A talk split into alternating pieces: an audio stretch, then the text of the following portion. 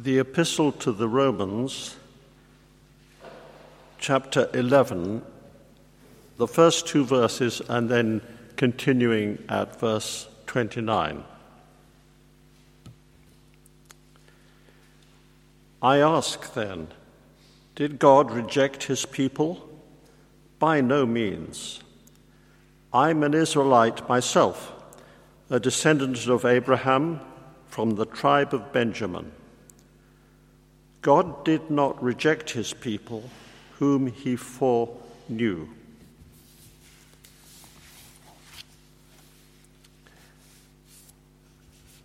And from, page, uh, from verse 29 For God's gifts and his call are irrevocable. Just as you who were at one time disobedient to God have now received mercy as a result of their disobedience, so they too have now become disobedient in order that they too may now receive mercy as a result of God's mercy to you. For God has bound all men over to disobedience, so that he may have mercy on them all. This is the word of the Lord.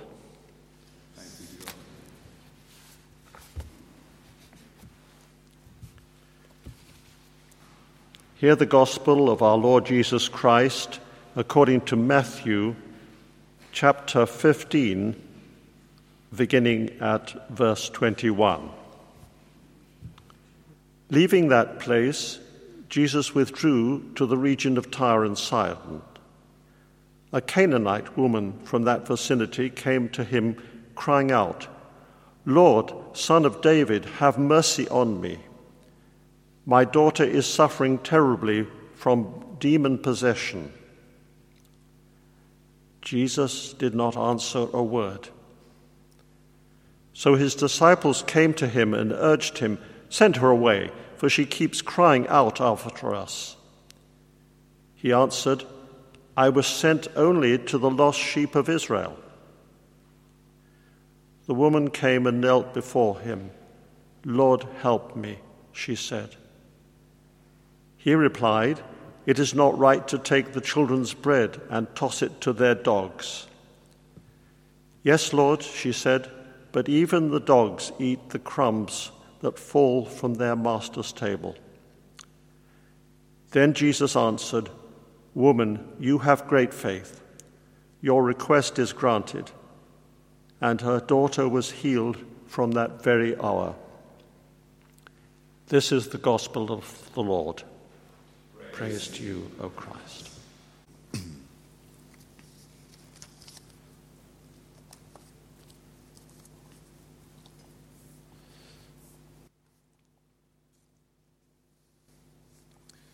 So, Heavenly Father, may your words be our rule, your spirit our teacher, and your greater glory our supreme concern. Amen.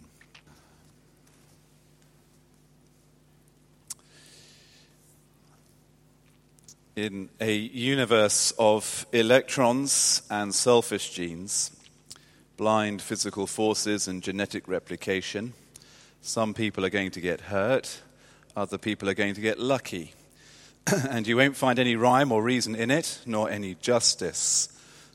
the universe that we observe has precisely the properties we should expect if there is at bottom no design, no purpose, no evil, no good nothing but pitiless indifference. So, uh, famously, uh, writes Richard Dawkins, of course, that is not the world that Paul sees, it's not the world that Paul inhabits. Uh, as you read through Romans 9 to 11, in particular Romans 11, uh, as we think about it this morning, he sees in the history of the world very clearly the hand of God.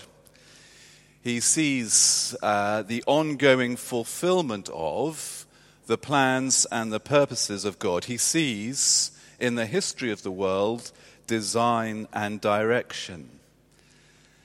But of course, to what end? what is this design? What is this direction? And in a sense, that's what Romans 11 is articulating. and one writer, one pastor, uh, summarizes it like this, which I thought was very helpful. Says this quote, God has designed and guided history, both its obedience and its disobedience, so that in the end it will most fully display the reliability of his promises and the magnificence of his mercy, to prevent human pride and to produce white hot worship. I think that is precisely what Romans 11 is all about. God is at work in all the ways of uh, humanity to work out his promises to Abraham, uh, Abraham, and the patriarchs, for, as Paul says, God's call is irrevocable. Uh, and the promises, if you remember back in Genesis 12, was to bless the world in and then through Israel at that time. But God is, Paul says, supervising a pattern in salvation history in order to establish a principle. And the details of Romans 11 are debated, but the pattern is clear that God's blessings would go first to ethnic Israel, they would be his uh, uh, people in the Old Testament, and then through their rejection of Christ, the gospel would, if you like, be catapulted out to the Gentiles.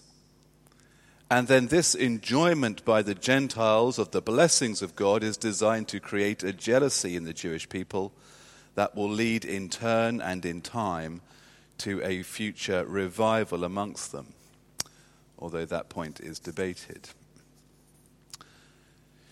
The principle that this establishes is that it is the grace of God and not human goodness that saves. It is therefore faith and not background or behavior that unites us to God. And that pattern and that principle is designed to prevent human pride and to promote human worship, to glorify God, and to prevent human boasting.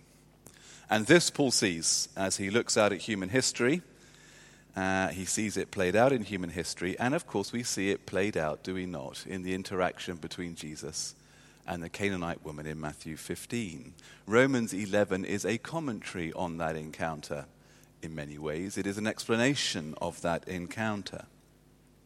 If you go back to Matthew 15, it, is striking, is it not, that Jesus, uh, the context of his encounter with the Canaanite woman is precisely his rejection by Jewish leaders.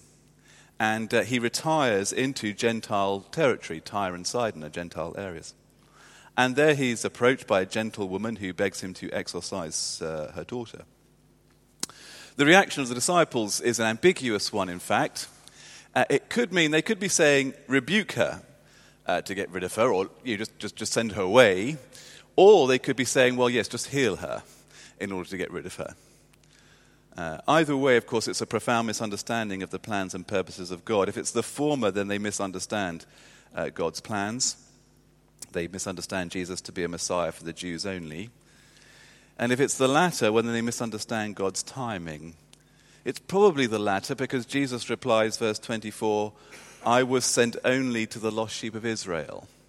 He's speaking to his disciples at this point.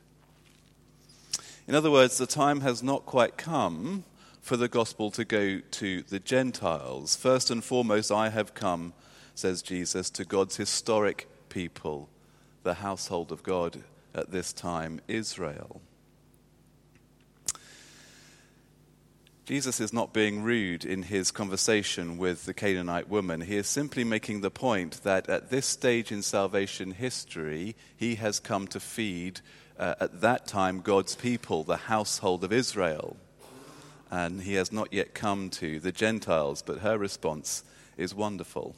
She acknowledges it. But she replies that surely, as if you like, the scraps, as he's being rejected and the scraps fall uneaten from the table, surely the Gentiles, at this time more like family pets than members of the family, c- c- can eat them. Uh, she seems to have that sense that even the scraps of grace from his hands uh, will be enough to uh, exorcise her daughter.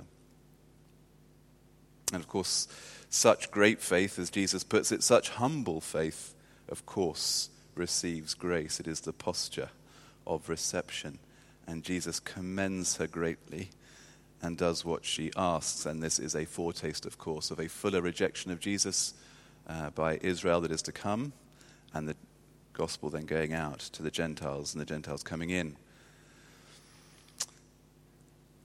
Humility. I remember uh, John Stott uh, once said this Pride is your greatest enemy, humility is your greatest friend. John Chrysostom, one of the church fathers, humility is the root, mother, nurse, foundation, and bond of all virtue. Why is humility so significant in the Christian life?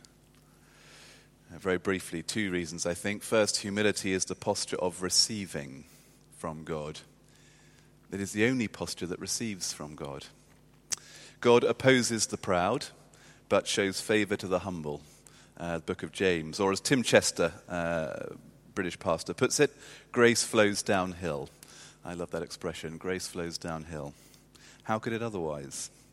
Repentance and faith are the two great fruits of humility, and they are the posture that first and decisively receives God's forgiving grace, and that is the posture that continues to receive God's forgiving uh, grace and his blessings and his abiding help as it continues to ask, as it continues to rely on. Humility ensures that the cross of Christ does not become an artifact of history but an ongoing reality in our lives. Have mercy on me, a sinner, is the posture that receives mercy. Uh, empower me, for I am weak, is the posture that reaches out for and receives power. C.S. Lewis uh, wrote a lot on humility, as you may remember, and pride. And uh, he said this A proud man is always looking down on things and people and of course, as long as you are looking down, you cannot see something that is above you. Uh, and his point, of course, is that we will worship God insofar as we are humble. For the less we praise ourselves for our salvation, the more we shall praise God for it. Humility is the posture of receiving, it is the posture of worship. And finally, it is uh, the posture of giving. In his essay on pride and humility, C.S. Lewis goes on to make the point that pride, of course, is always by its nature competitive. It is always comparing itself to others and looking for advantage and one upmanship in order to find security. Such a state will struggle, of course, to empty oneself for the good of others, uh, to serve rather than to be served, uh, to respond with forgiveness and sympathy rather than revenge and spite when we are wronged it is difficult to truly love others and support and encourage others, as we've been commanded to do, if we have a very high view of ourselves and a very low view of them. Uh, if we are proud, we will be tempted to think, well, I would never do that. Or uh, they obviously deserve it. But if we recognize that they and we alike are sinners in daily need of mercy, then we will be quick to sympathize, quick to empathize, and quick to help. Humility is the posture of receiving, it is the posture of giving. And we grow such humility by adopting increasingly the worldview of Romans 11. Our position as members of God's family is a result of God's gracious calling, not our background and not our inherent goodness.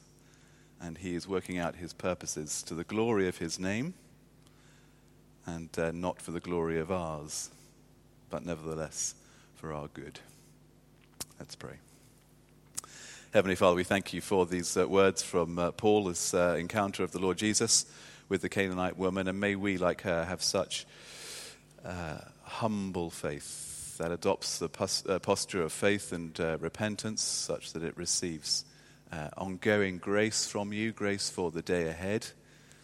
And then in that grace, works in and out of that grace to serve and encourage others in all humility.